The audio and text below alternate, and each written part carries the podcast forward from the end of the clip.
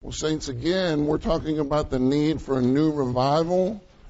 And I just want to remind us again, I'm a broken record here, uh, that uh, when we talk about a new revival, we're talking about a revival that will bring the Lord back.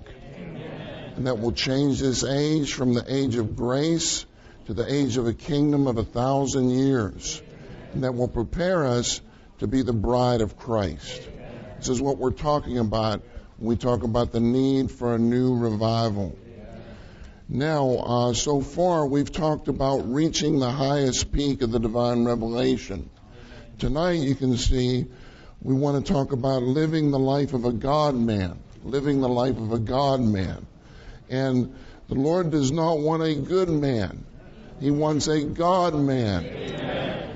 Uh, the Lord does not want a person of mere ethics, right? Our ethics are God Himself. God is our goodness. God is our patience. God is our love. God is our purity. God is our everything. This was Job's problem. Job's problem was that he was not a God man. He was a good man, but he was not a God man. He was short of God. He was short of God. Saints, all our problems are due to the fact that we're short of God. We need more God. We need to gain more of God. That's why the Lord puts us in circumstances. That's why we pass through things, is so that we can gain more of God. That we can gain more of God and be God men in reality. You know, at the end of the book of Job, Job said, I've heard of you by the hearing of the ear but now my eye sees you. Wherefore, therefore, I abhor myself and repent in dust and ashes. The more we see the Lord, the more we deny ourselves, and the more we hate ourselves, and the more we love Him. So the Lord wants a God man. We need to pray, Lord, make me a God man. Save me from being we need to take out the one O in good, right? And and yet just have God. Save me from being a good man. I want to be a God man. I want to gain God. I want to know God. I want to live God. I want to be saturated with God. I want to be soaked with God. I want to be filled with God. I want to be united with God. I want to be mingled with God. I want to be incorporated with God. I want to be lost in God. I want to be found in God. Hallelujah. God wants a God man. And, Saints, we can say that the title of this message tonight is Being Discipled to Live the Life of a God Man. Being discipled to live the life of a God man to be today's overcomers for a new revival. What the Lord wants to do is He wants to disciple us to live the life of a God man to be today's overcomers for a new revival. All of us are the Lord's disciples. We are His learners. We are His learners. So, we, none of us can say we've arrived. None of us should say, I've heard that, I've done that, I've seen that, I know that, well, then let's have a funeral for you, if that's the case. Uh, you know, uh, we should never have that kind of attitude. I've heard this before. I've seen this before. Uh, uh, we've heard these things before. Actually, if you say we've heard these things before, then you're not in the spirit. You're in your mind, and you're in the letter. You're in the letter of the word. You are not a loving seeker of the Lord at that moment. You are a letter keeper of the word. If you're in your spirit, everything is new. Amen. Everything is fresh. Amen. Everything is real. Amen. Everything is vital. So we need to be in our spirit tonight. And we want to be discipled. We want to be discipled. Uh, you know, uh, in Ephesians 4 20 through 21, it says that we are learning Christ. We are learning Christ, not learning about Christ, but learning Christ Amen. as the reality is in Jesus. We need to learn Christ as the reality is in Jesus. And to, uh, the reality in Jesus is the actual condition of the life of Jesus as recorded in the four Gospels. So we are learning Christ according to that actual condition of his human living recorded in the four Gospels. That means he wants that human living recorded in the four Gospels reproduced in us and duplicated in us. And we'll see as we eat him, as we drink him, as we breathe him, we are learning Christ. And the reality in Jesus becomes our reality. And the life in the four Gospels becomes our life duplicated in us corporately. Then, of course, the Lord says in Matthew 11, 28 through 30, He says, Come to me, all you who toil and are burdened. Uh, you don't have to raise your hand, but how many of you are toiling and burdened tonight? Come to Him. I like to come to Him tonight. Come to me, all you who toil and are burdened, and I will give you rest. I will give you rest. Take my yoke upon you and learn from me. Learn from me. Again, you see the word learn. Learn from me. For I am meek and lowly in heart, and you will find rest for your souls. For my yoke is easy and my burden is light. Amen. Now, what is his yoke there? The, the Lord's yoke is the Father's will. Uh, the Lord's burden is the work to carry out the Father's will. So when he says, My yoke is easy, that means if we take his yoke upon us, his yoke is easy to us. It's easy, it's mild, it's gentle, it's pleasant. Sometimes we feel, oh my goodness, this is so hard what they're asking me to do in the church life. I've got to do this, I've got to do that, I've got to usher, I've got to serve with the children, I've got to be an overcomer with the junior hires, I've got to do all kind of things, you know. When we have that attitude, a, a light should go off in our being. We've got the wrong yoke on. We've got the wrong yoke on.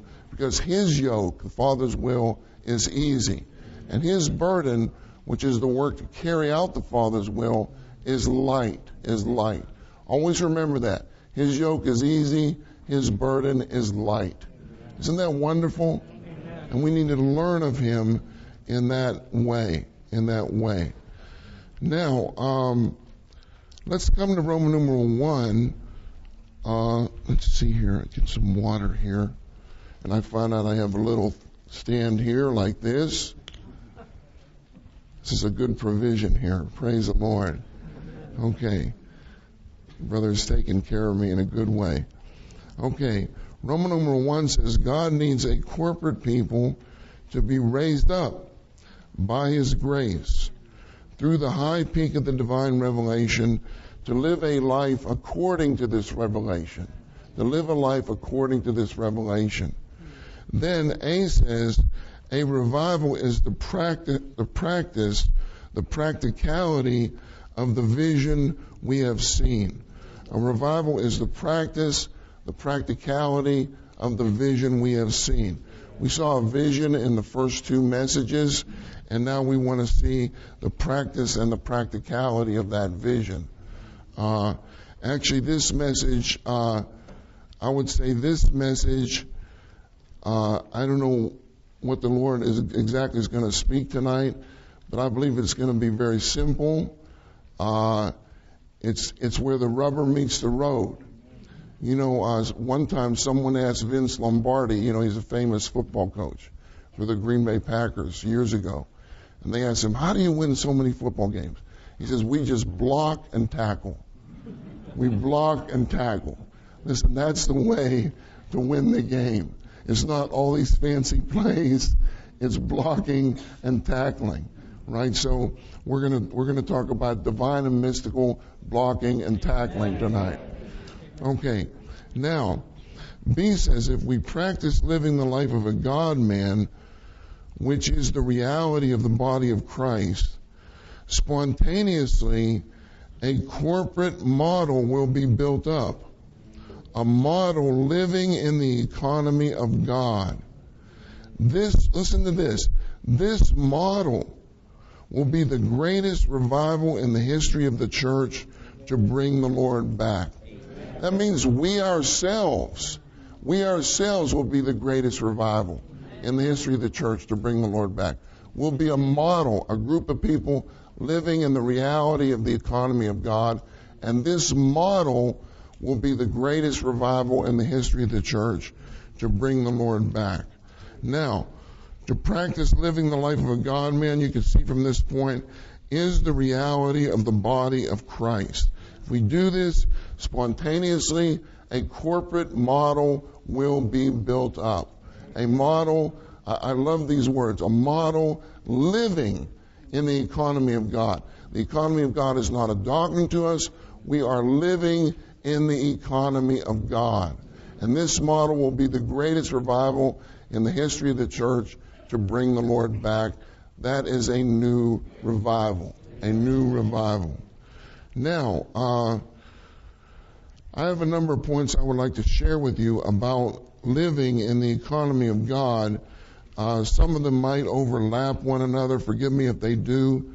Uh, but I just I just wrote some things down that we need to practice and that need to be a model with us. Uh, our practice should be a model. Our practice should be a model. We have certain life practices, but are they a model? Are they a model to the other churches or to the other saints in our in our daily living? Okay, uh, one group of verses is 1 Thessalonians 5, 16 through 20. 1 Thessalonians 5, 16 through 20. This verse is, I would say these verses are the, are the screw that operates the entire machinery of God's eternal economy. 1 Thessalonians 5, 16 through 20. It says, always rejoice. Doesn't say every other day rejoice. It doesn't say rejoice when you feel like it. Who said that? That's right, brother. Always rejoice. Praise the Lord. Always rejoice. No matter how you feel, always rejoice. No matter how you feel, say three words. Praise the Lord. Let's say that three times. Praise the Lord. Praise the Lord. Praise the Lord. Okay, so we always rejoice. Then uh, what, what's next after that? Uh, unceasingly pray. Unceasingly pray. And to unceasingly pray is to call on the Lord all the time. Okay, how much do we rejoice? Just consider, you don't have to answer. But how much do we rejoice during the day? We're short, aren't we? We're short. We need to pray, Lord, increase my rejoicing in you. Amen. In Psalm 119, David said, Seven times a day do I praise you. Seven times a day do I praise you. Watchman Nee said, Don't let David beat you in praising the Lord. He prays seven times a day. You should praise at least eight times a day. Of course, we should praise more. But we should tell the Lord, Lord, increase my rejoicing in you. Increase my praising of you. Then how about unceasingly praying? Do we pray without ceasing? Do we call on the Lord without ceasing? Do we say, Oh Lord? Are we, oh Lording our way into the kingdom? Are we saying, Oh Lord Jesus, I love you? Saints, learn to say, Oh Lord. Then add Jesus. Oh Lord Jesus. Then add I love you. Oh Lord Jesus, I love you. This is to unceasingly pray. Unceasingly pray. Uh, you know, uh, recently, recently I was very touched. You know, we, um, we've been grafted into Christ as the cultivated olive tree. We were the wild olive branches, and we've been grafted into Christ as the cultivated olive tree to produce olives to produce olives. And we've been, we've been uh, put into Christ as the vine tree to produce grapes. Well, when those olives and grapes are under pressure, what you have is olive oil and wine, right? You have olive oil, you have oil and wine. You have oil and wine.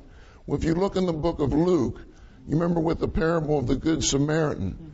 You remember what he poured into that, that that person's wounds was oil and wine. oil and wine. Of course, we realize we need the Lord to be our good Samaritan. We need Him to be our neighbor. We need Him to pour into our wounds oil and wine. But at the end of that parable, He said, Go and do likewise, which means that we need to be one with Him to go out and pour the Spirit and the life into the wounds of people who are wounded and depressed and dejected and down. And then that will heal them. That will heal them. Now, how can we produce that oil and wine? It's by calling on the name of the Lord. It's by saying, Oh Lord. I'm just quoting the ministry. Oh Lord. Oh Lord. Oh Lord. You can say, Oh Lord. Oh Lord Jesus. We need to call on the, do we call on the Lord enough? Do, we can't, we can't say we call on the Lord enough. We need to call on the Lord more. We need to say, Lord Jesus, increase my calling on you. Amen. Always rejoice. Unceasingly pray. In everything, give thanks. It doesn't say in every other thing, give thanks. It doesn't say give thanks when you feel like it. It says in everything, give thanks. You know, I was in the Dominican Republic with this brother, and uh, we were sharing and in a place with no air conditioning, and they lost our luggage. They lost our luggage, and so uh, you know, for me to find clothes in the, in the Dominican Republic is not easy, not easy. So our luggage was lost, and uh, and so you know, every so often I would think about my clothes and I would just go, Oh no. I didn't say, Oh Lord. I said, Oh no. And the brother, the brother would remind me, said, Ed, remember, in everything give thanks. I would say, Amen, brother. Lord Jesus, thank you. Thank you, Lord. Well, let me just say this, saints.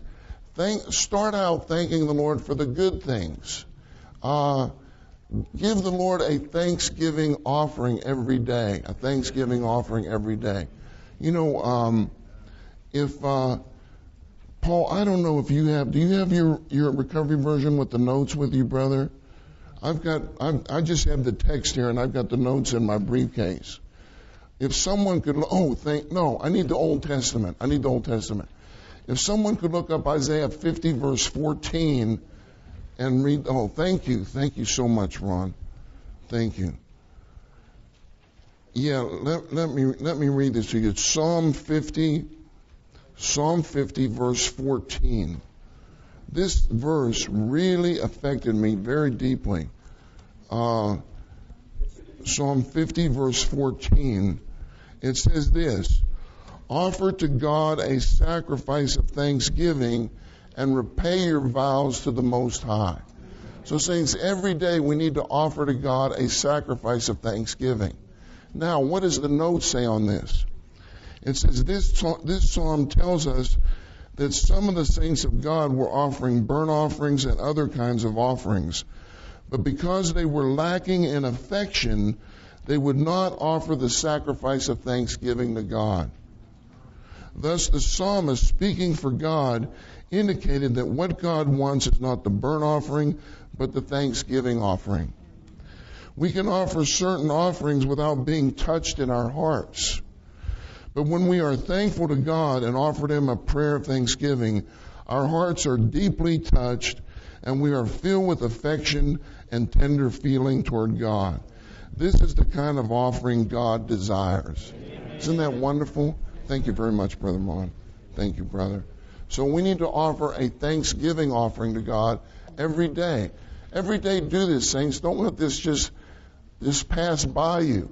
Say, Lord, I'd like to offer you as a thanksgiving offering to God today. Thank you, Lord Jesus. Thank you for a new day to enjoy you. Thank you for the good weather, Lord. How about that? I've never seen weather like this in uh, at this time of year in Boston, right? You can you can thank the Lord for the for especially after that snow you had. Oh my goodness, it was like Siberia here, right? My, it was, it was worse than Siberia. So you can thank the Lord for good things, right? You can thank the Lord for a new day to enjoy Him. You can thank the Lord, Lord, thank you that I have another day to enjoy you. Thank you that I can give myself to you. Thank you that I'm thank you that I'm still alive, Lord. Thank you for keeping me to this day so that I can enjoy you and I could be involved in a new revival to bring you back. So in everything give thanks. In everything give thanks. Saints, we need to thank the Lord more. Thank the Lord more. When you thank the Lord, you get filled with the Spirit. According to Ephesians 5, uh, 18 through 21, one way to be filled in Spirit is to give thanks at all times for all things. So we need to thank the Lord at all times for all things. Then these verses go on and it says, do not quench the Spirit. Do not quench the Spirit. That means the Spirit is flaming within us. The Spirit is burning within us. And Paul was saying, don't put the Spirit out. Don't put the Spirit out. Sometimes the Lord wants us to do something. Sometimes the Lord wants us to go somewhere. Sometimes the Lord wants us to speak to somebody. Sometimes the Lord wants us to speak in a meeting and we say no. And the Lord says go. We say no. He says go. I'm so glad if you keep talking to the Lord, eventually He will defeat you. He'll say go and eventually you'll say, okay, Lord, I'll go. I'll go, Lord. But don't quench the Spirit. Don't put the Spirit out. The Spirit is burning within you. The Lord said in Luke 12, 49 through 50, He said, I have come to cast fire on the earth, and how I wish that it were already kindled. He said, I have a baptism to be baptized with, and how, I, how I'm pressed until it is accomplished. That word baptism there means his death on the cross. He was pressed to accomplish his death on the cross to release the fire of his life into our being. So no matter how we feel, there is fire in us. There's the fire of God's life in us. Don't quench the spirit. In, Luke, in Leviticus 6, 12 and 13, the first thing the priest had to do in the, in the morning was uh, they had to make sure that the fire of the altar did not go out. Leviticus 6, 12 through 13. Uh, on the burnt offering altar, that burnt offering altar, the fire came from the heavens and lit that altar. So the Lord charged the priests. He said, the first thing you do in the morning, I want you to burn wood on the altar. And then he said this. He said, this fire must not go out. And then he said, this fire shall not go out. Can you imagine the priests? I don't know if they, they didn't have alarms then, but I know he was up. You know what I mean? You cannot let this fire go out. Whatever you do, don't let this fire go, go out. This is why we have morning revival. Because we don't want the fire in us to go out.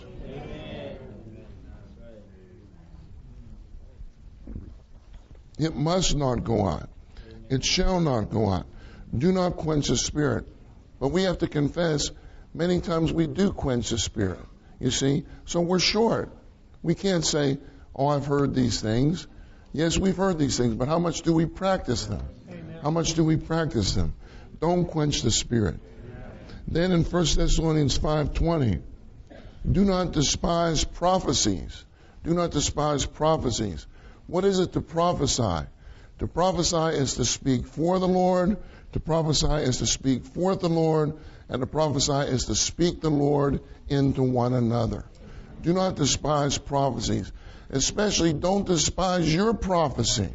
Don't despise your prophecy. Don't say, oh, I, I don't have that much. Well, 1 Corinthians 14:31 says you can all prophesy one by one, that all may learn and all may be encouraged. In Numbers 11:29, Moses said, he said, "My desire is that all the Lord's children would be prophets and that God would put his spirit upon them." So the greatest writer in the Old Testament was Moses. The greatest writer in the New Testament was Paul. Both of them said that all God's people can prophesy. All God's people can prophesy. Do not despise prophesy, prophesying.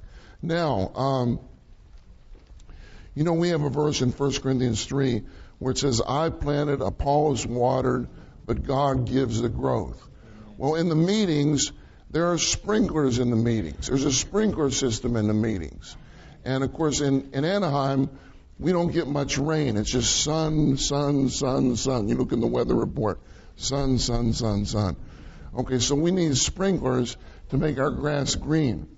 Now, uh, in the meetings, we have we have sprinklers in the meetings.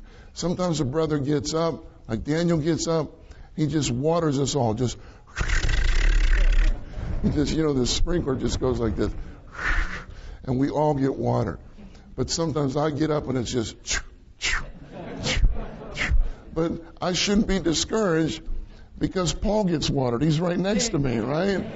He's right next to me, so he gets watered. So somebody will get watered. If you share, you will water somebody. Somebody will get help. Somebody will get encouraged. Somebody will get supplied. Uh, so don't despise prophecies. Don't despise prophecies. Now, uh, let's see. We've got this uh, practice that we practice, and it's called P. I'll make this big here. S R P. P S R P. What does this mean? The first P is pray read. Pray read. Saints, we need to pray read the word. Pray read the word. Don't just your your time with the Lord should not should be a quality time where you pray read the word. You know, when we come together, we pray read the word. We repeat the word to one another. But when we when we have a personal time with the Lord, we need to take the word by means of all prayer. That means by various means of prayer. By various means of prayer. That means we need to personalize the word. Personalize it. Uh, put something with your name on it. You see, like at my wedding, I invited all my tax collector friends to my wedding so that I could preach the gospel to them. And the Lord spoke to me Acts 5:20. And that verse is go and stand in the temple and speak to the people all the words of this life. That word is still in me because I pray read that verse. I pray read that verse. Now the way we study the Bible is to pray read the Bible. Pray read the Bible. So, pray read the word. Are you satisfied with your level of pray reading? We need more pray reading and we, we need more quality pray reading, right? Where we really pray over the Word, where we find God's words and we eat God's words. So, uh, you have pray reading, then you have studying. Now, why do I have the first P here? I have the first P bigger. Because lots of times we just study and recite and prophesy. SRP. But there's no, but the P here is very small. So I made the P here big. Actually, I should have made it very big. Very big. Because this governs all the other things. When you study, you should study prayerfully. When you recite, you should recite prayerfully. And spontaneously, if you do that, you will prophesy. It will get into your enlightened mind, into your enlightened memory, and you will have something to speak to the saints. Pray, read, study, recite, and prophesy. But remember, the most important letter in this PSRP is the first P. Is the first P. Uh, you know, our brother told us that there was this brother in mainland China. They called him the Living Concordance. You could recite. He, he memorized the whole New Testament. You could quote a verse to him, Matthew 22:15. He could tell you the verse but he had very little light from the Bible. Why didn't he have light from the Bible? He memorized the Bible, he could recite the Bible, but, and he studied the Bible. If you went to him, he studied the Bible. But when he studied the Bible, he had his Bible all marked up. He would say, wait a second. And then he would take his pipe out, put tobacco in his pipe, and smoke his pipe. And then so you had to wait until he was finished smoking his pipe for him to get back to the Bible. Well, uh, if he would have pray read, he would have stopped smoking his pipe. You see, he would have been, he would have, he wouldn't have done that, right? So, and he would have, he would have been a person who prophesied. So again, we need P, S, R, P. All he had was SR. All he had was SR. If, if that, he had SR. Well, he did have R. For sure he had R. But that, I think that's about it. He could recite. He could recite. But no real prophesying. No real pray reading. So we need to pray read, study, recite, and prophesy. Do not despise prophesying. Do not despise prophecies. Okay. Um, and saints, if we're going to prophesy, uh, okay, this meeting started at seven, right? Am I right? Okay, I need to watch my time here. If we're going to prophesy, we need to love the Lord to the uttermost. What is the first thing in prophesying? Maybe I should put L here. L, PSRP. The first thing is loving the Lord to the uttermost. You know, uh, Brother Lee told us a story that when he was 19 years old, he got saved. He got saved through a sister who was 25 years old. She was 25 years old, and she was speaking to a group of over a thousand people in mainland China in the early part of the 20th century, which was unheard of at that time. It was unheard of for a young woman to be preaching the gospel to over a thousand people in mainland China in the early part of the 20th century. So he went out of curiosity. We went there and he got dynamically saved. He consecrated his life to the Lord and he said, I never heard a word from the Lord that powerful, that powerful. And he said the reason why she had so much power and authority was because she loved the Lord to the uttermost. Amen. So loving the Lord qualifies, perfects, and equips us to speak for the Lord. When you love the Lord, you have to speak about Him. You have to speak about Him. You just love Him, right? Uh, so He overflows from within you when you love Him. Okay, now, uh, some other verses. We have Romans 10, 12, and 13. Romans 10, 12, and 13, where it says, The same Lord of all is rich to all who call upon him. Do we want the Lord to be rich to us? We need to call on him. How rich is the Lord to us? We're short of calling on his name. This is why we need to call on his name, so that he would be rich to us. Then it says, Whoever calls on the name of the Lord shall be saved. Don't we need to be saved more? So we need to call on the name of the Lord more. Then we got Ephesians 6, 17, and 18. I've already mentioned those verses in essence. It says, Receive the sword of the Spirit, which Spirit is the Word of God, by means of all prayer and petition, praying at every time in Spirit, and watching unto this in all perseverance and petition concerning all the saints. So we receive the sword of the Spirit, which Spirit is the Word of God. How? By means of all prayer and petition. That means by various means of prayer and petition, praying at every time in Spirit and watching unto this. That means watch under your pray reading. Don't let your pray reading slip. We have a book called Holy Word for Morning Revival. We have a gray box there. That gray box is for our pray reading. Don't just read through that uh, in a cursory way. Pray read that. Uh, pray read that in a strong way. Pray read those verses. Pray read the ministry that doesn't replace those verses, but that opens up those verses and that brings you into the reality of those verses. So we need to pray over the word, right? Um, I'm concerned that our morning revival is like getting a cup of coffee and a donut from Dunkin' Donuts. And it shouldn't be that way. It shouldn't be something quick. I know Dunkin' Donuts, I found out, is famous here on the East Coast. Uh, uh that surprised me very much. Uh, anyway, our, our morning revival shouldn't be like that. It shouldn't be like that. We should tarry with the Lord and pray, read His Word. In Jeremiah 15, 16, a lot of us know this verse, but it says, Your words were found. We need to make a new discovery in the Word every day. Your words were found. I've found something in your Word, Lord. Your words were found, and I ate them. I ate them. And your Word became to me. Your Word became to me the gladness and joy of my heart the gladness and joy of my heart. In Ezekiel 3, 1 through 3, Ezekiel 3, 1 through 3. Uh, these verses tell us. Now, don't worry about the time because my real burden is at the beginning. Then we'll just read through the outline. We'll be finished. You have plenty of time to testify.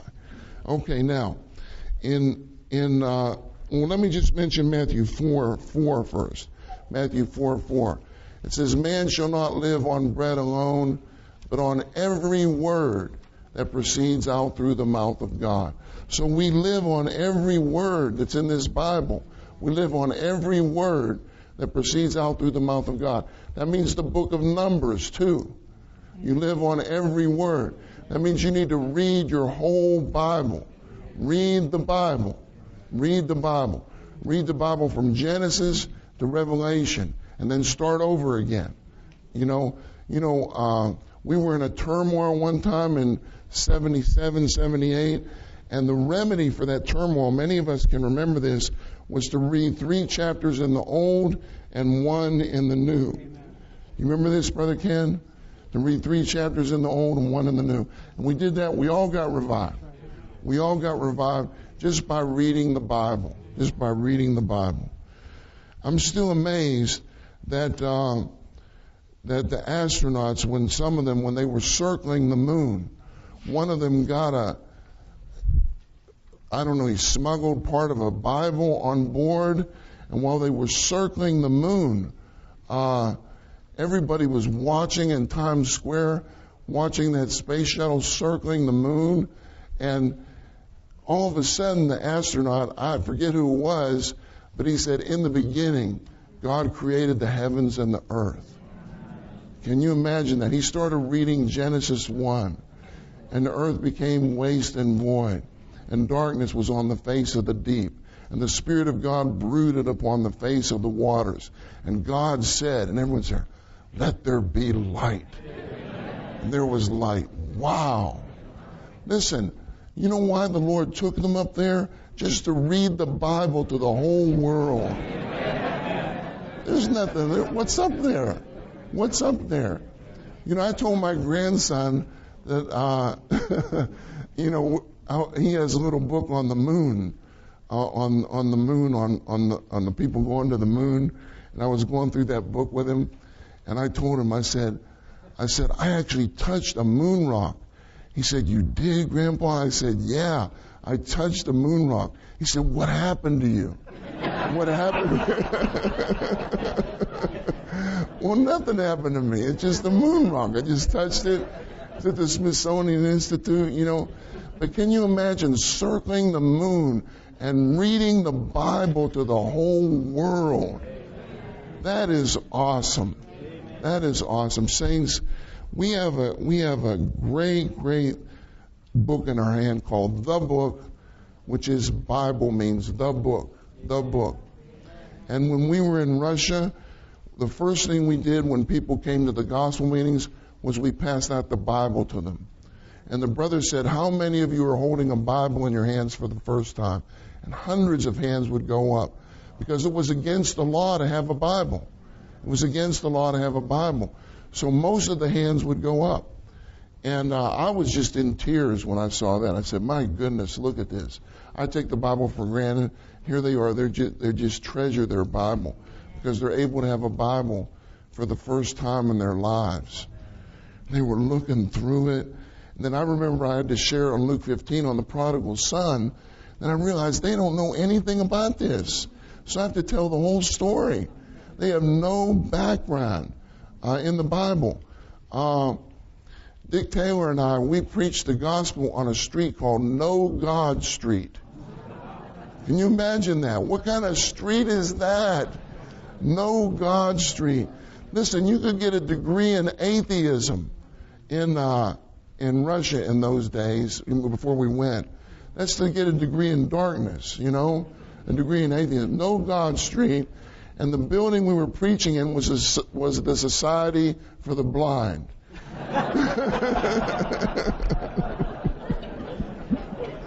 so we were opening people's eyes to see God on No God Street. Okay, I don't know how I got there, but anyway. My, my point is, is, saints, let's read the Bible every day. Read the ministry every day. Read the Bible every day. Okay, 2 Timothy 2.22 tells us to flee youthful lust. Tonight, all of us are fleeing. All of us have fled here. It's Saturday night, am I right? And here we are here, we're Saturday night. I still remember when I first got saved, it was Saturday night. And uh, I'd gotten saved, I began to love the Lord. And I was reading the Bible and I was drinking a glass of milk on on Saturday night. And you know, when you're in college, Saturday night is like, all right, it's Saturday night, you know. And so I, I wasn't even thinking about it. I was just reading my Bible, drinking a glass of milk. Then I looked at the Bible, I looked at the milk. I said, what has happened to me? what has happened to me? What happened? And then I went, praise the Lord. Something has happened to me. I'm, I'm being transformed, right? I don't want to go out there with that crowd anymore. I want to read the Bible and drink my milk. In fact, I want to do even more than that. I want to flee youthful lusts and pursue Christ as righteousness, faith, love, and peace with those. Saints, we are with those tonight who call on the Lord out of a pure heart. So we are with those who call on the Lord out of a pure heart. Isn't that wonderful? This is the way we can be overcomers. These are, these are, we can say we've heard these things or we know these things, but how much do we practice them? What is the intensity of our practice? What is the, uh, the quality of our practice? Is our practice a model? You see, this is what we want. This is what we want. Okay, now, I would say if we want a personal revival, I wrote down a few things. If we want a personal revival for a corporate revival, there are a few things that I wrote down. Uh, a, a, few other things. It might be rep- a repetition here. Uh, number one is be open to Christ. Be open to Christ. Say, Lord Jesus, I like to open to you. Now, what does it mean to be open to Christ? What does it mean to be open to Christ?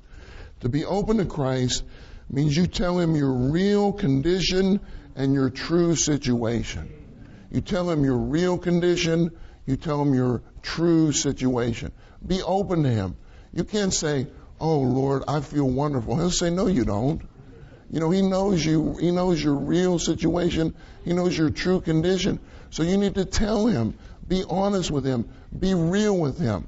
The more real you are with the Lord, the more real He'll be to you. So when things are bothering you, tell the Lord. Don't say, Oh, I'm so bothered. I'm so troubled. Why is that brother bothering me like this? Say, Lord Jesus, I'm so Add Lord Jesus to the word, to the, what you're saying. Lord Jesus, I'm so bothered. Lord Jesus, I'm so troubled. Then the Lord will interrupt you and say, you shouldn't be bothered. You shouldn't be troubled. You have my presence. And then I'll say, Lord, you're right, but I'm still bothered. Lord Jesus, what should I do, Lord? Lord, I open to you. And when we, when we open to the Lord, He fills us with Himself. Amen. So again, to be open to Christ is to tell Him our real condition and our true situation. When we do this, he becomes, according to Revelation 2.17, he becomes our hidden manna. He becomes our hidden manna. The hidden manna is the manna we eat, digest, and assimilate in secret with the Lord. In secret with the Lord. It's the manna we eat where there's no distance between us and the Lord. So, saints, when we need to have hundreds and thousands of conversations with the Lord. Eventually, those hundreds and thousands of conversations with the Lord become the hidden manna and become a memorial between us and God. So have a root system with the Lord. Have a secret history with Him. Be open to Him. Tell Him your real condition. Tell Him your true situation. Talk to the Lord. Amen. Talk to the Lord. Uh, in Numbers 20, verses 7 and 8, Numbers 20, verses 7 and 8, we remember earlier that in the book of Exodus, uh, God told Moses to strike the rock, and the rock would be cleft, and water would pour out for all the millions of people to drink. But after the rock is cleft, it doesn't need to be cleft again. So he said, Speak to the rock and bid the waters flow. We have a hymn in our hymnal, Speak to the rock and bid the waters flow. The, the, the rock, the cleft rock is in our spirit. The way we can enjoy the flow of that living water is to speak to the rock. Speak to Christ. Talk to Christ honestly. Talk to Christ. Re- be real with Him. I say again, the more real you are with Him, the more real He'll be to you. The more re- He is your best friend. He's your husband. He's your friend. He's your physician. He's your physician. Think about it. He's your husband. He's your friend. He's your physician. He's your elder brother. Uh, you know, you could go on and on. He's even our lawyer. He's our advocate in 1 John 2. If the devil's bothering you, tell him, don't bother me, talk to my lawyer. okay, so we need to be open to Christ. Now, we talked about this uh, already. We need to breathe Christ every day. Breathe Christ. In Lamentations 3 55 and 56, it says this. It says, and it says, I called upon your name, O Jehovah, out of the lowest pit. Don't hide your ear at my breathing, at my cry. So, we have to breathe the Lord in every day. And especially when, when we're in a low pit. Don't say, oh, I'm in a low pit. What am I going to do? Don't try to analyze yourself out of the pit. Maybe you don't understand why you're in the pit. Maybe they're, how did I get into this pit? And then you try to analyze it. Don't do that. Just call on the name of the Lord. The reason why you're in the pit is so that the Lord got you there so that you could call on Him. And so that you could be real with Him in that pit. So we need to breathe Christ. We need to drink Christ. We need to drink Christ. Every day, drink Christ. Don't think so much about Christ. Drink Christ drink Christ. In 1 Corinthians 12, 13, it says, We were all given to drink of one spirit. We were all given to drink of one spirit. In John 4:10, when the Lord was with that Samaritan woman, he said he said this to her. I like what he said to her. He said, "If you knew the gift of God and who it is who speaks with you, you would have asked him, and he would have given you living water." Now, how do we get the living water? Just ask him. Just ask Him. Just say, Lord, give me living water, Lord. So we need to drink Christ. We need to eat Christ. Now, uh, saints, this matter of eating Christ is just wonderful. And one thing that I like very much is we've got these verses. Let me write these verses on the board for you so you have them. Um,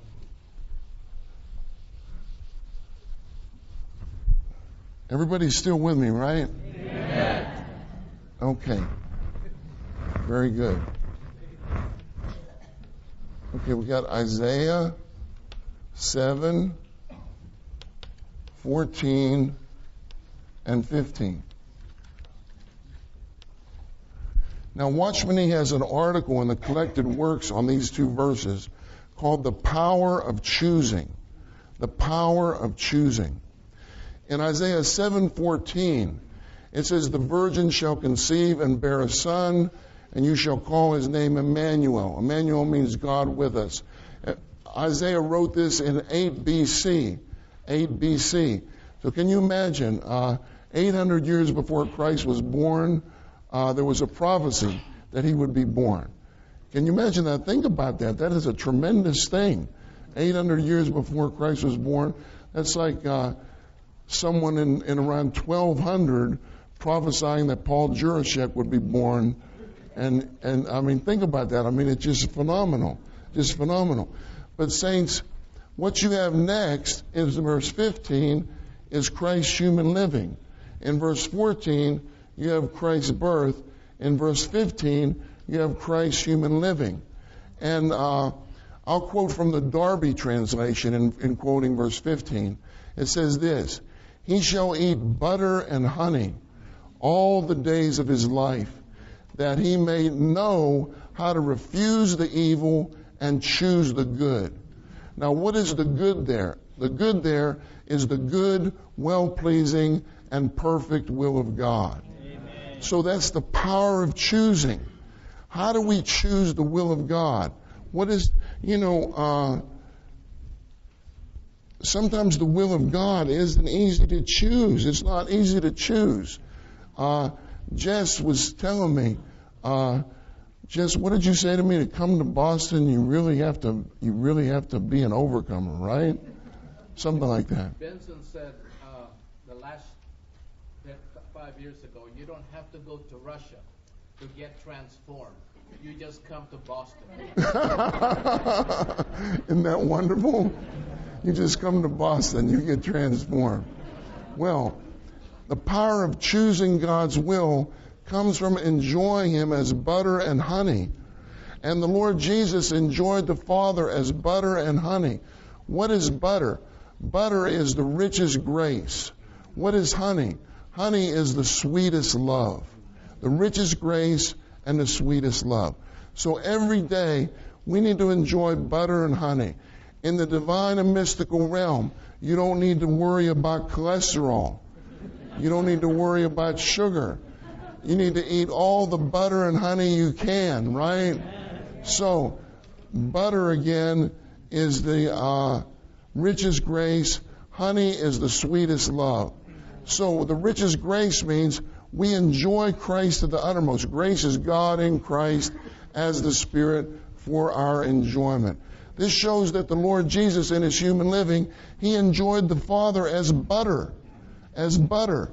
He enjoyed the Father as honey, as his sweetest love. He was constrained with the Father's sweetest love so that he could do the Father's will. What was the power behind Christ choosing the Father's will at all times? It was butter and honey. Isn't that wonderful? So that's why John 6:57 says, "As the living Father has sent me, and I live because of the Father." How did he live because of the Father? He lived because of the Father because he ate butter and honey all the days of his life. I live because of the Father. So he who eats me, he shall live because of me. So we need to eat the Lord as our butter and honey, as our butter and honey. Now, uh, I would say another point that I would share with you is we need to learn, and, and I'm putting myself with you, I'm speaking to myself first. We need to learn to rest in Christ, to rest in Christ, to take Christ as our Sabbath rest. In Isaiah 30, verse 15a, Isaiah 30, verse 15a, this verse says, In returning and rest you shall be saved. In quietness and trust shall be your strength. So when we return to the Lord with our whole being and we take Him as our Sabbath rest, we will be saved. Then we take him as our quietness. That means when there's all kind of things like a tornado going on around us, there's an inner quietness in our being. In quietness and in trust shall be your strength. Shall be your strength. Okay, now there's a portion in Song of Songs where the seeker is going on with the Lord and she's called to be delivered from the self through her oneness with the cross by the power of Christ's resurrection. And this is in Song of Songs 2, 8, 9, and 14 and 15. In verse 8 and 9, she says, The voice of my beloved, now he comes, leaping upon the mountains, skipping upon the hills. My beloved is like a gazelle or a young hart. Now he stands behind our wall. He is looking through the windows. He is glancing through the lattice. Now, who is Christ here? He's the mountain leaping and hill skipping Christ. He's the one in resurrection. He leaps over every mountain. He skips over every hill. He's the one in your spirit who can leap over every barrier, who can skip over every hill. But the problem with the seeker is, is that she became introspective. She became introspective. So she says this Now he stands behind our wall. He is looking through the windows. He's glancing through the lattice. In other words, she was behind the wall. A lattice is like a, a, a window with bars on it. So she was looking at him, leaping upon the mountains, skipping upon the hills, but she was trapped in herself. And she, and because he said, my beloved responds and says to me, rise up, my love, my beauty, and come away with me. Come away with me. But she was in herself. She was in her introspective self. Now, what does it mean to be in the introspective self? It means you analyze yourself by looking into yourself.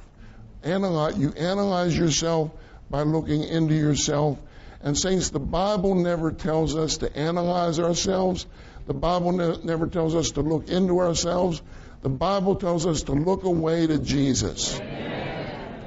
You get discouraged looking into yourself. You get encouraged and go, "Oh wow, I'm wonderful." No, you, you don't, you get discouraged, right? You have to look away to Jesus. Don't analyze yourself. Don't look away. Look away to Jesus. Don't, don't look at yourself. Don't analyze yourself. Don't inspect yourself. Don't be introspective. Sometimes when we give a testimony, we get introspective. We, maybe when we first came into church life, I always say this. When you're a new one, you get amens no matter what you say. It doesn't matter what you say. You can say, Gaga Guga, praise the Lord. Amen. Hallelujah. You know, the amen meter goes off the charts, right? And then, but if I say that 10 years later, it's just going to go, amen, right? I'm going to get one amen, right? And, and, and then I get introspective and I say, why don't I get a, why don't I get any amens anymore? And so I don't share anymore. Well, I'm trapped inside my introspective self. Or I might share, share a word and everybody says a lot of amens, everybody responds, and then I make that the standard for all my sharing. I make that the standard for all my sharing. All my sharing has to be that good. And so when we do that, we get, we fall into introspection. You see that we're analyzing ourselves, we're looking into ourselves, we're judging ourselves, and that kills our function. That kills our function. But what the Lord does is He calls her to rise up, my beauty, my love, and come away with me, and come away with me. Then He calls her His dove, His dove, and He transports her out of her. Our, our self is terrible, right? He transports her out of herself into the clefts of the rock. And the clefts of the rock is the crucified Christ. So he says, My dove in the clefts of the rock, in the covert of the precipice, let me see your countenance. Let me hear your voice, for your voice is sweet and your countenance is lovely. So eventually she becomes his dove. That means she gets so soaked with the Spirit that she becomes a dove. A dove is a symbol of the Spirit, and she is living in the clefts of the rock. She is living in the covert of the precipice. How did she get there? She got there by the mountain leaping and hill skipping Christ by the power of Christ's resurrection. So every day, saints, don't analyze yourself, don't inspect yourself. Look away unto Jesus. Amen. Look away unto Jesus and, and enjoy the power of resurrection transporting you out of yourself into oneness with Him and the cross of Christ. And the cross of Christ. Okay. Then another point I have here is we need to know, we need to know the power of Christ's resurrection and his love through being broken, through being broken. You know, saints, we need to be broken. Uh, uh, we don't like to hear a word like this, but we do. And uh, when I consider the saints in this room, many saints in this room, I know that they're broken. They pass through a lot of sufferings, a lot of trials, and you realize, you know, like Peter, Peter thought he was better than all the other disciples. He said, Lord, even if all of these, all of these ones deny you, I will never deny you. I will never deny you. And you know, he denied the Lord three times. We know this. And the Lord said to Peter, the first thing he said to Peter, he said, Lord, he said, Peter, do you love me more than these? Do you love me more than these? You thought you loved me more than these ones, but you don't. In other words, his natural absoluteness was broken. Was broken. You know, uh, one time uh, I was with Howard Higashi and I said, Howard, how could this brother leave the recovery? I can't understand it. He said, and this brother was never broken. He was never broken. He was absolute, he could be absolute apart from Christ. You see the point? And his natural absoluteness was never broken. It comes to a point where you have to realize that I can only be absolute by taking Christ as my absoluteness. You see, I need Christ in everything. I, I need to depend on Christ in everything. I need to depend on Christ for everything. And so many times the Lord will take us through things where our our gentleness is broken. Maybe we're a gentle person, but then He gives us, uh, and we never lose our temper. You know, like some some sisters in the training, they look like they have halos on, but they're they're just so angelic. But then you get them married, you get them with two kids, and they lose their temper. They lose their temper because their halos came off. Their halos came off and got and got broken, right? And that's a good thing. That's a good thing. Because that means they need to depend on the Lord for their angelic life, right? They need to depend on the Lord to be their quietness, to be their steadiness, to be their patience, to be their to be all their uh, virtues with the divine attributes filling their human virtues and being expressed through their human virtues. So Peter was broken. His natural absoluteness was broken. And the Lord said to him three times, Peter, do you love me? He said, Lord, you know. You know that I love you. He said, feed my lambs. He said, Peter, do you love me? He said, Lord, you know that I love you. He said, shepherd my sheep. He said, Peter, do you love me? Can you imagine the Lord asking you three times, do you love me? And he said, Peter, feed my sheep. Feed my sheep. Now that shows that our love for the Lord that comes from the Lord himself as our love. You see, we can't even love the Lord apart from him being our love. He has to be our love for us to love him. Otherwise, we can't love him. Why do we love him? Because he first loved us. That's the First John says. We love him because he first loved us. We love him because he constrained us with his love. Okay, now one other point, and then we'll come to the outline. I didn't realize I had so much to share. I just didn't know. I didn't know what was going to happen in this meeting. Uh, but thank the Lord. Thank the Lord. Okay, saints, every day have a new beginning and a new consecration. Amen. Have a new beginning and a new consecration. Tell the Lord that you want to walk in newness of life. That's Romans 6 4. Tell the Lord that you want to serve Him in newness of spirit. That's Romans 7 6. Have a new beginning. Have a new consecration. Take the Lord as your substitute. Tell the Lord, be everything to me, Lord, and do everything in me, through me, and for me, Lord. Take Him as your substitute. Take Him as your unleavened bread. Take Him as your sinless supply. Then that day will be a memorial day in your life, in your life. To take Him as your substitute is to take Him as the, the quote we know from John Nelson Darby, oh, the joy of having nothing, being nothing, seeing nothing but a living Christ in glory, and being careful for nothing but his interest down here. But his interest down here.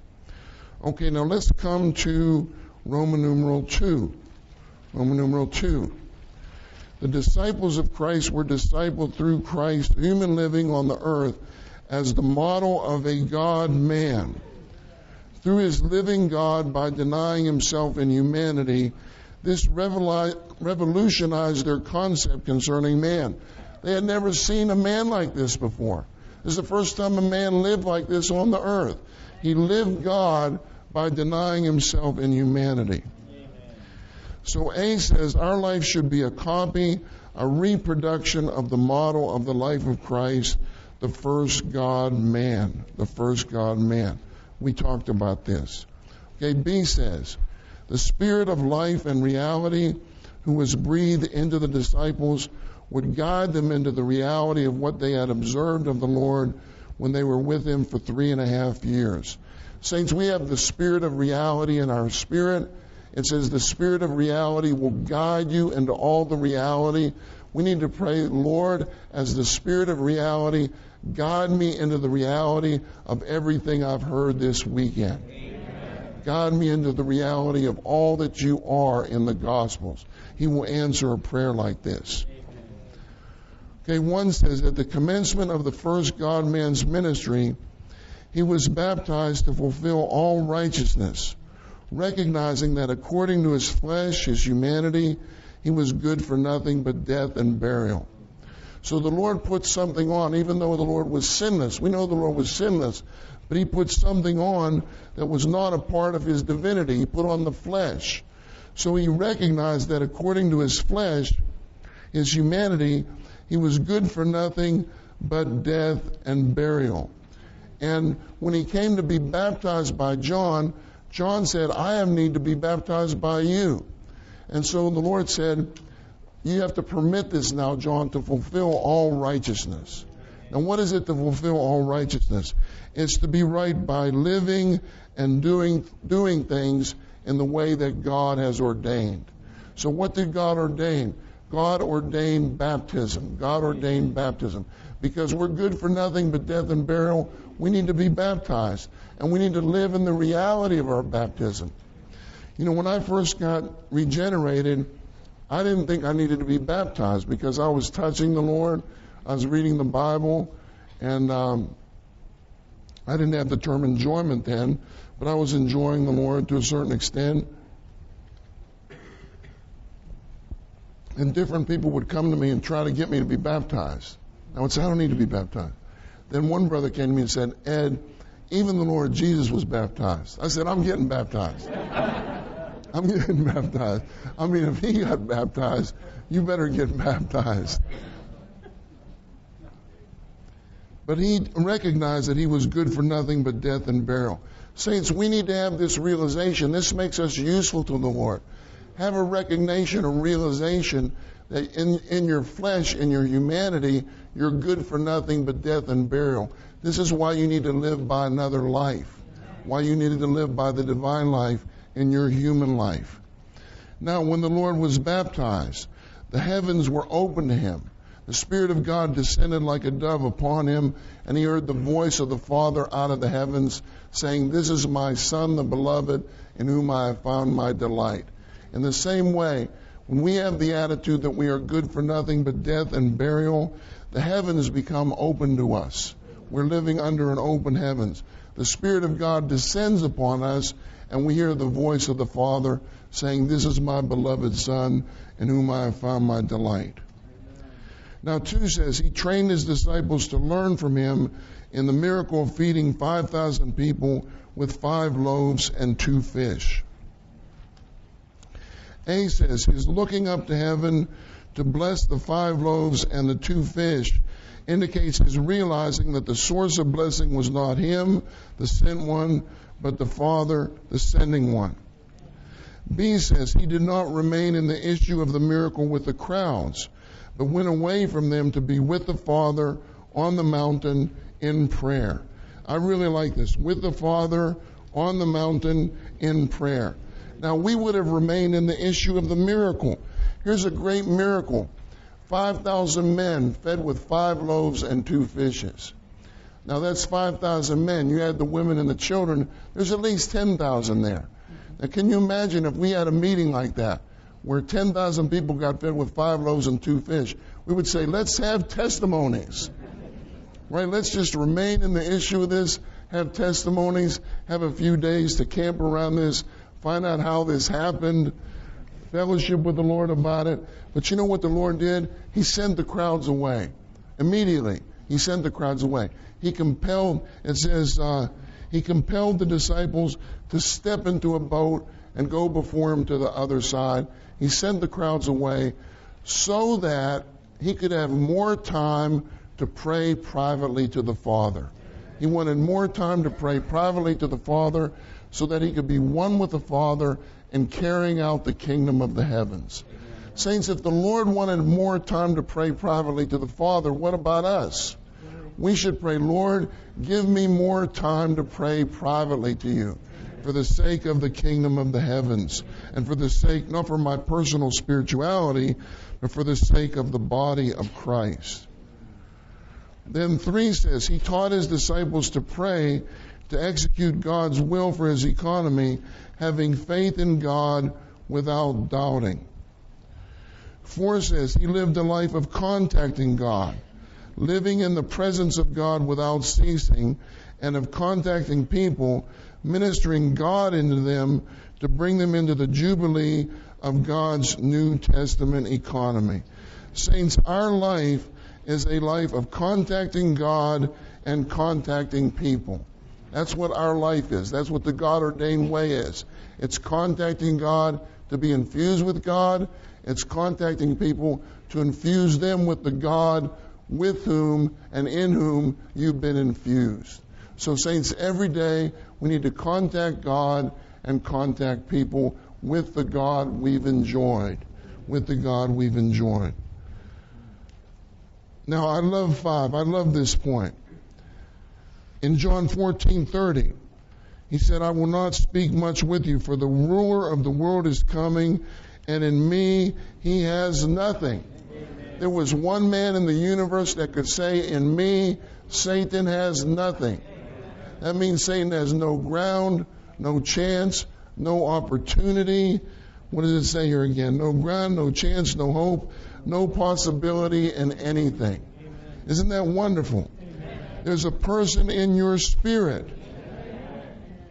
in whom Satan has no ground, in whom Satan has no chance, in whom Satan has no hope, in whom Satan has no possibility in anything. This person is in your spirit. When you are in your spirit, you are in him. When you are in him, Satan has no ground, no hope, no possibility, no chance in anything, right? So, saints, let's say, Lord, keep me in my spirit, Lord. Lord, Then we say, Lord, keep me in you, Lord. Lord, keep me in you. Because when we are in the Lord, we are in our spirit, we're in our spirit, we're in the Lord, and Satan has no ground, no chance, no hope, and no possibility in anything. Now, there was a story uh, told. Uh, this was in a in a war uh, many years ago. The one side had tanks, the other side all they had was rifles. So how are they going to fight these people with tanks? Well, they would they would take their rifles and they would shoot at the tank, and it would go ping, it would go ping on the tank. Then they would shoot the rifle again, ping, and they would keep pinging the tank with their rifles and the person inside the tank would get bothered. He'd get anxious. He'd get troubled. He goes, What are these pings all about? You know, who's pinging my tank? And then he would open the hatch of his tank, and he was, boom, he was dead. He was dead. Listen, don't open the hatch of your spirit. Stay in the tank of your spirit. Don't listen to the pings of the devil, right? To distract you from remaining in your spirit, right? Anyway, I didn't make this story up. This is from the ministry. Believe it or not. It's from the ministry. Okay. He says, We are also discipled to live a God man life by observing the intrinsic pattern of Christ sent ones, his slaves, who are his duplication. I was in the recovery observing how Brother Watchman Nee acted for 18 years. All that I observed in him became things discipling me. When I was with the brothers, working with the brothers on construction, the way they worked discipled me. The way they dressed discipled me. I'm talking about construction now. The way they dressed discipled me. The way they swept the floor discipled me. When I swept the floor, I would just, whew, and dust would go everywhere. You know, it just ended up where I was just moving the dust around. And uh, but when they swept the floor, every speck of dust came off of that floor. Their humanity was so fine, and it touched me so deeply. And their their pattern became something discipling me. Became something discipling me. Of course, Brother Watchman was a big disciple to uh, Brother Lee for 18 years. Now, D says the only way to live the life of a God man, according to the Lord's model, is to set our entire being on the mingled spirit, walking, living, and having our being according to the mingled spirit. Then Roman numeral 3, we come to Roman numeral 3. Matthew 24, 45 through 51. This is one of my favorite portions in the Bible. reveals that to live the life of a God man, we must be faithful to give God as food to the members of his household so that we may win Christ. Win Christ as our reward in the coming kingdom. In Matthew 24, it says, Who then is the faithful and prudent slave whom the master has set over his household? Listen to this. To give them food at the proper time. Give them food at the proper time. Blessed is that slave whom his master, when he comes, will find so doing. So we have these three words. Give them food. What is our occupation? It's to give them food to give God's people in his household spiritual food. You know, uh, in my office, which is uh, in my bedroom, when I wake up in the morning and I look to my right, there's a frameable quote that says, Give them food. Actually, it was a sister here that made it for me. Oh, yeah, praise the Lord. Yeah, sister, tell me your name again. Tina, that's right, Tina. Tina made me this quote. She, she hand sewed it. It says, give them food. Can you imagine that? Tina, thank you. I want to thank you again. Okay. So when I, when I, when I look to my right, I see give them food. When I get up and look to my left, I have another, another framework quote. It says give them food. When I go to my desk, there's another framework quote. It says give them food. So you know what my burden is? To give them food give them food. Saints, this needs to be our burden. I want you to highlight these three words in your Bible. Give them food. Give them food. Now, A says, God has set faithful and prudent slaves over his household as household administrators, stewards, channels of supply to give his people food at the proper time. Give his people food at the proper time. In Ephesians 3 2, Paul says, If indeed you have heard of the stewardship of the grace of God which was given to me for you. So we have a stewardship of the enjoyment of God that was given to us for others. In other words, we enjoy the Lord for others. That's our, that's our motive for enjoying the Lord. It's for the sake of others.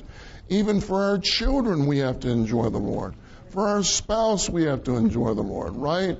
For the brothers and sisters, we have to enjoy the Lord. For the ones we're taking care of, we have to enjoy the Lord.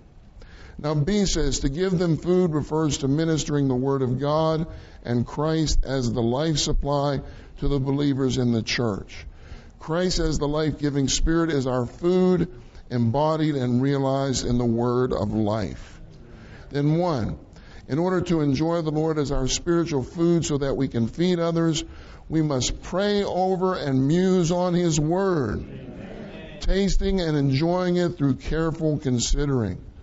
Now, Ezekiel 3 1 through 4 are good verses because these verses tell us to eat. It says, Son of man, eat what I give you and go speak to the house of Israel.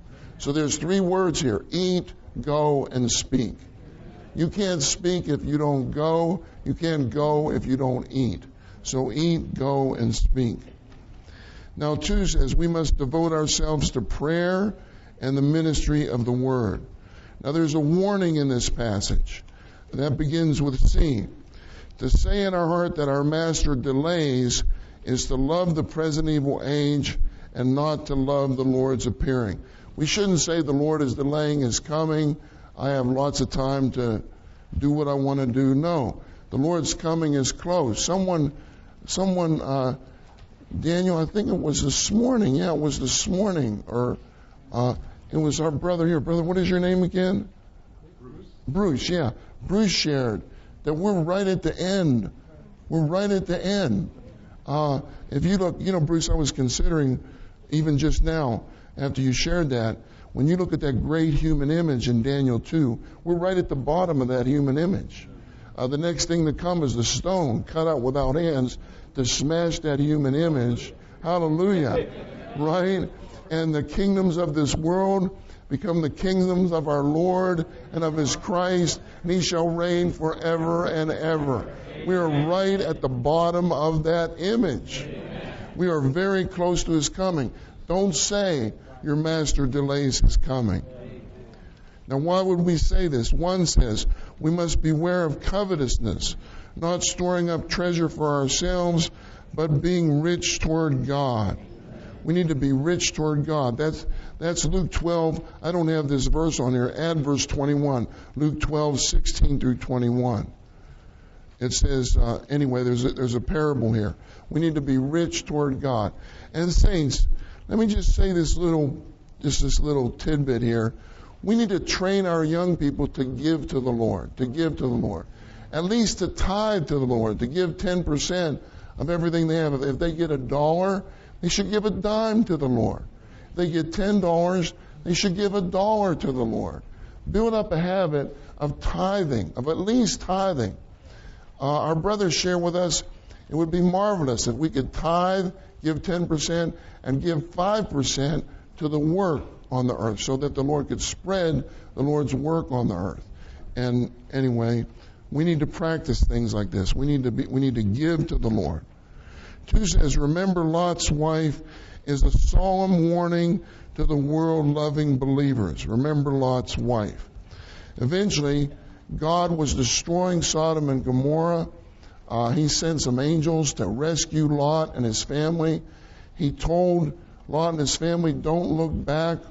Well, Lot's wife looked back. That shows her heart was in the evil world that God was destroying and judging, so she became a pillar of salt. So, so the Lord told us three words remember Lot's wife. Three says we must be watchful and beseeching so that the day of the Lord's coming would not come suddenly upon us as a snare. Then D says to beat our fellow slaves is to mistreat fellow believers. I don't like this at all, brothers and sisters. In my history in the church life, regretfully, I've seen this. I've seen the mistreating of fellow believers. Never mistreat your fellow believers. Never do this. Never do this. The Lord doesn't like this. One says, We must not judge and condemn our fellow believers, but be kind to them, tender hearted, forgiving them, even as God in Christ forgave us. Two says, We must not revile or criticize our brothers, but consider them more excellent than ourselves. Three says, We must not lord it over our fellow believers, but serve them as slaves to feed them with the resurrected Christ as the life giving Spirit. So we feed them with the resurrected Christ as the life giving Spirit. Saints, if we're going to do that, if we're going to serve our fellow believers with Christ as the life giving Spirit, we need to allow Him to serve us first. Do you realize the Lord is serving us?